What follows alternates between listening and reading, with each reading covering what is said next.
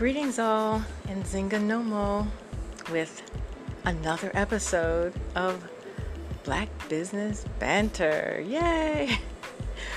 Well, today I wanted to talk about a lesson I learned more than 15 years ago with the late, the great Dr. Frances Cress Welsing, a very s- serious, um, highly respected psychiatrist out of Chicago who passed in 2016 and she is also a an author of a classic book called The ISIS Papers.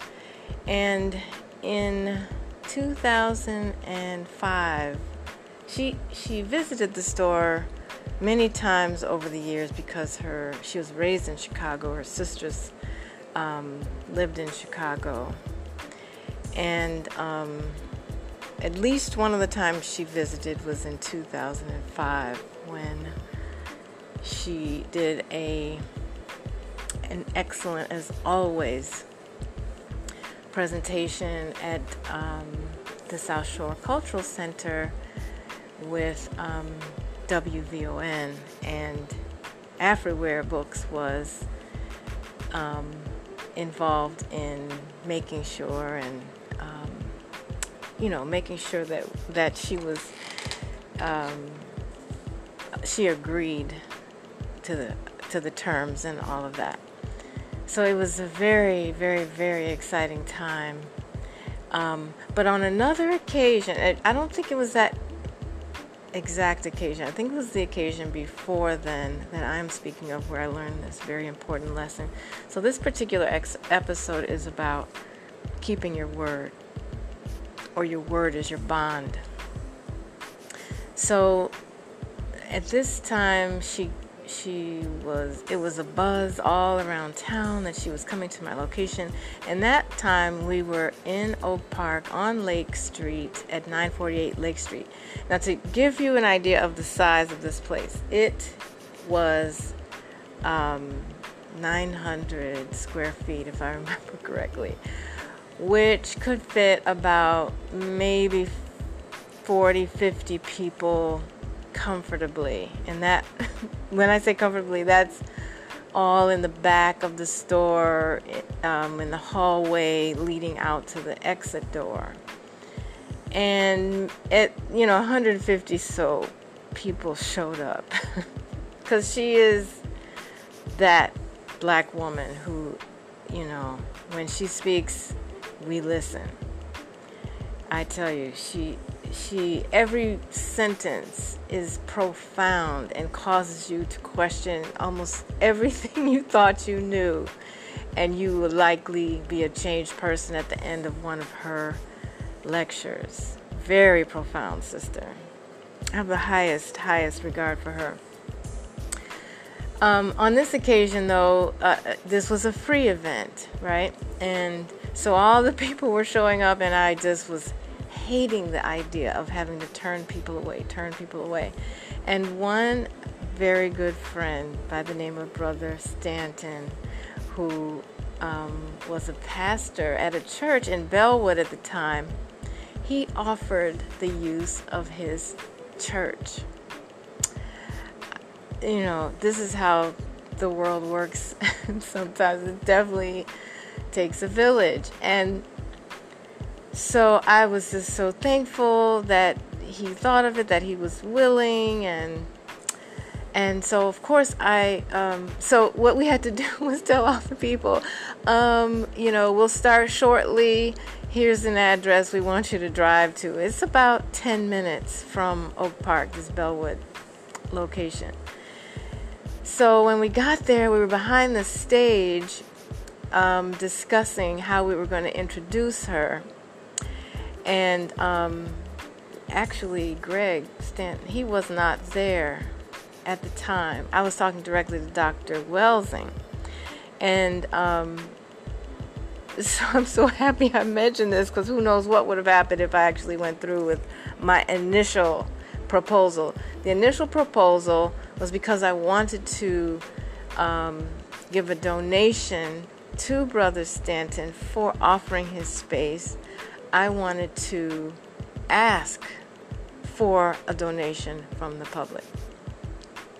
So I explained that to her, but it didn't go over well at all. Her first question Did you, and, and when she speaks, she's not cracking a smile, you know she's absolutely serious. She said, Did you say on the flyer that there would be a donation? I said, No, I didn't, but you know, people would understand because you know, we had to move locations, and certainly, you know, he deserves this. That's not the question. it's not a question of does he deserve it. She said, Did you put it on the flyer? I said, No, I didn't. She said, Okay, if you decide to make that announcement, I will not be participating in this event. Now, you can imagine what went through my mind. First of all, the people are, of course, eager to, to see her. Then I asked them to drive to another location to see her. They're still all excited in anticipation. And could you imagine me saying anything other than, you know, please clap your hands for? And so all of that, of course, flashed through my mind. And um, I said to her, then I will not make that announcement. I would not make that announcement. Her point, of course, being do what you say you're going to do, even if it costs you. Do what you say you're going to do. That is more important. Your reputation, your integrity. And, you know, it's not like I was going around, you know, um, helter skelter. Um, going against what I said I would do. But I didn't think that this qualified. I didn't think this was in the same category. You know, it certainly wasn't lying in my eyes. However, she had an excellent point, especially with our people who have notoriously, people have wronged us. Notoriously, people have, you know, um, tried to get over on us, play games. And so, of course, we are extra sensitive to any nonsense going on. So we have to really make sure every T is crossed, I is dotted, and we are being on the level with our people because we deserve it. We deserve it. Um, and so, of course, she was correct. And of course, I did an about face on that idea. I'm so glad I shared it with her. I didn't think it was it was that it was a big a big deal. I thought of course people would want to donate. And wouldn't you know? Wouldn't you know that of course after I said, you know, I did not make that announcement. Of course people offered on their own terms to make a donation. You know, that's the beautiful heart of the people when they when they um, just expre- express their appreciation. And I, to this day, remember that lesson. And I know that is why I'm still in business. I know it is because um, that reputation has stayed intact all these years based on lessons like that one from the late, great Dr. Frances Cress Wells, and again, author of the ISIS Papers. It's a that book I had to read it twice. The first time I read it, I hadn't met her. I was early on my journey of reading black books. And first I thought, oh, this is a bunch of nonsense. I just thought, oh, this is too conspiracy theory. Oh, this is just being paranoid.